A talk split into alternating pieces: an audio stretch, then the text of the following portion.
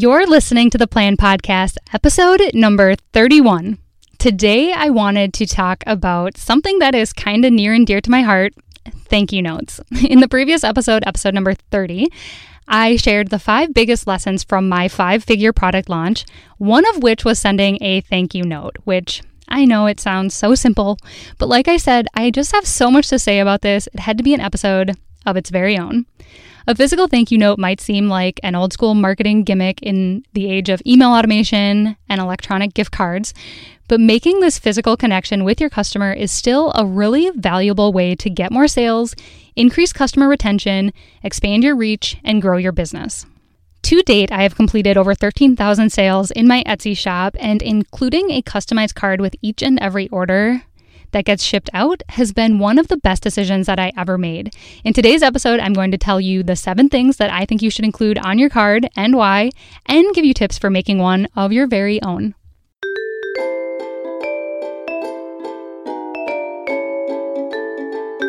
Thanks for tuning in to the Plan Podcast. We don't know everything, but we're putting together a plan to figure it out, one topic and episode at a time. If your goal is to live better, do better, or be better, then this is the podcast for you. So, grab your favorite pen, folks, and let's make some plans with your host, Danny Bruflot from Time is Honey. All right, Danny, let's get planning. So, something that you may or may not know about me is that I am the proud daughter of a United States postmaster. And while I cannot even tell you how much my mom's expertise has helped me and my business over the years. She also instilled in me a real appreciation for snail mail and sending thank you notes. She was always like such a stickler about making sure we wrote thank you notes for every little thing. And I like to joke that she was just trying to drum up business for the Postal Service, but I also now recognize that this is because people appreciate it. And as a business owner, it is a powerful thing, especially in the age of online business, if you can get your information physically into the hands of not just anyone, but people who you already know align with your message, products, or services, right? Because it's a thank you note, which means there has already been some sort of exchange of goods or services. You already have something in common, and the thank you note is the perfect way to just seal the deal and make sure they know all of the best ways to stay connected with you and your business. So I've got seven things that I think are worth putting on your thank you note because mine has kind of evolved over the years and I think I've kind of perfected it. And then at the end of the episode, I'm going to tell you how you can design your own online for free and reveal to you a top secret. Okay. So I'm going to tell you what online printing service I have been using for 10 years, and you can get about a thousand thank you notes for $100. So, tip number one make your thank you note something that they'll want to hang on to. So do this by making it double sided, put all of your information on the back, and then make sure that the front is something like cute that they might want to hang up. So I typically do a calendar, but you could also do like an inspirational quote. Um, especially if you work in like hand lettering or design, or you could do like a print or some of your artwork. You could also do something like creating a habit tracker or a countdown, just something fun that they might want to hang on to or utilize. My cards on the front have an entire 2020 calendar, and I'll start phasing those out in like September or October and then replace them with a 2021 calendar. So, this is something that people might hang up and reference weekly or even daily, and with a little bit of luck, it makes them think of my business. Tip number two Include a genuine and sincere thank you. Tell them what they're supporting, whether it's a small business, a woman owned business, a minority owned business, a dream that you've had since childhood. Tell them about any special causes that you contribute to or give back to. For example, my shop is small, woman owned, and every order plants a tree, and I include that information on my thank yous. Tip number three if you are hoping for some sort of online interaction, make sure the information they need is on the card and easy to find. For example, if your preference could be that people share a photo of your handmade soap and tag you on Instagram, Put your Instagram handle and perhaps even a hashtag right on the card and tell them exactly what you're hoping for by giving them a clear call to action. This can be a simple single line. For example, follow me and tag me on Instagram at Time is Honey and use the hashtag the daily page. Short and sweet. Of course, Instagram is not the only place that people can connect with me. But we don't want to overwhelm people. So, what I recommend doing is, if possible, and this one is a little bit optional, but if it's not too much work, set up a blog post, a landing page, or a separate website where you can organize all of the important information that your customer might need to access in order to get started using your product or service.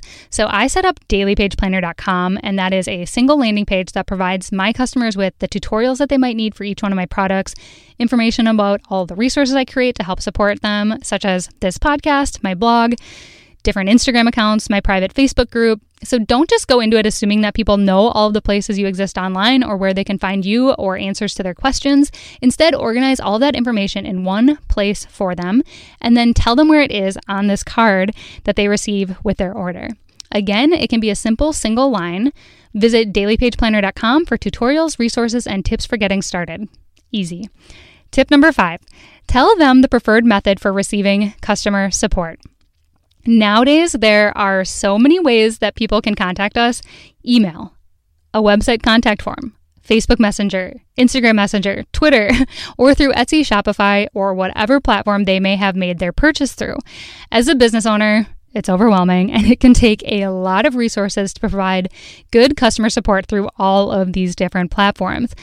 You're going to get it from all sides. There's just really no avoiding it. But your best bet for trying to control it is at least telling people where you prefer that they contact you. Personally, I prefer that people send customer support questions directly through Etsy because that way it connects right to their order number and their order history.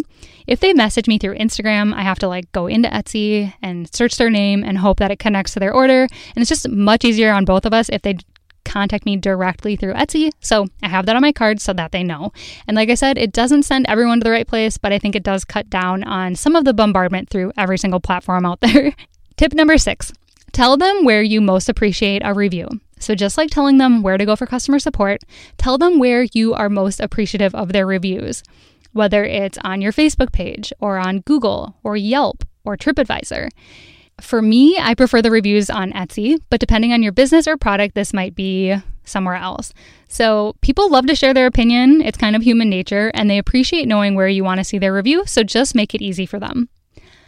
Tip number seven include a picture of yourself. When people make a purchase through a secondary platform such as Etsy or Amazon, they might not know anything about you. So, putting your face on the card can help create that instant human connection and make them more likely to find you online to continue the relationship. Hey there, are you looking for new shoes? By now, you have definitely heard me talk about Rothy's because they have been my go to shoes for years. I love them because they're super comfortable, they're made out of recycled water bottles, and they can be tossed in the washing machine.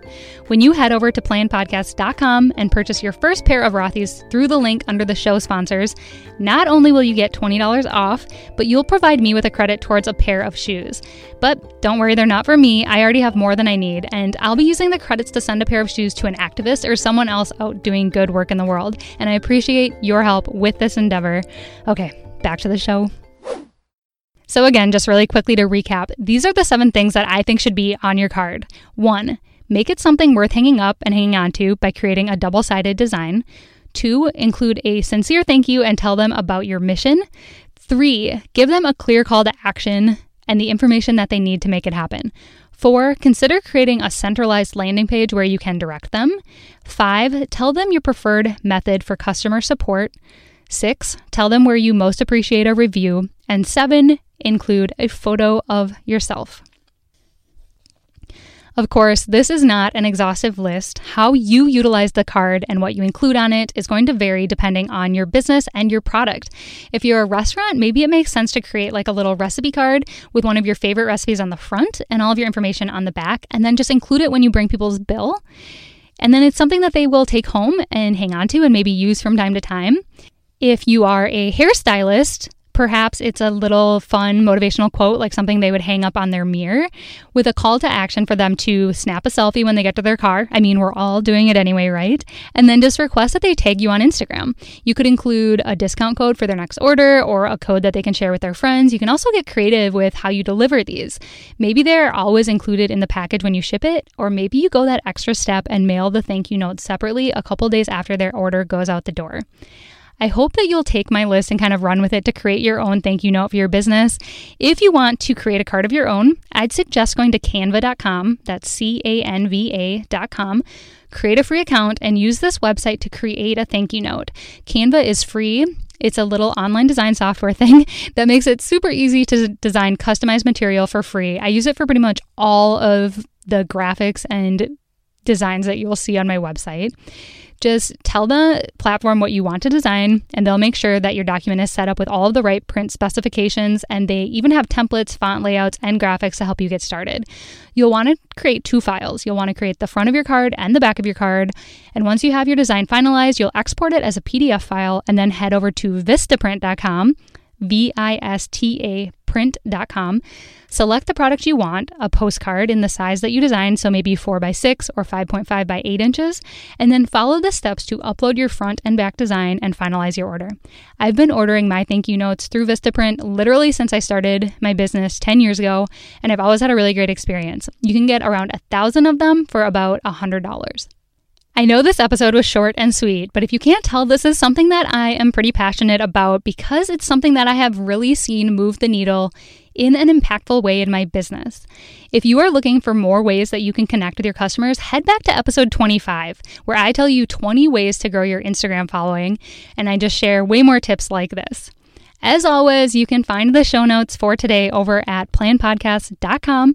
Head there for the links to all of these resources, a bit more technical detail on how to design your card, and to see photos of what my thank you cards look like. I will see you next time.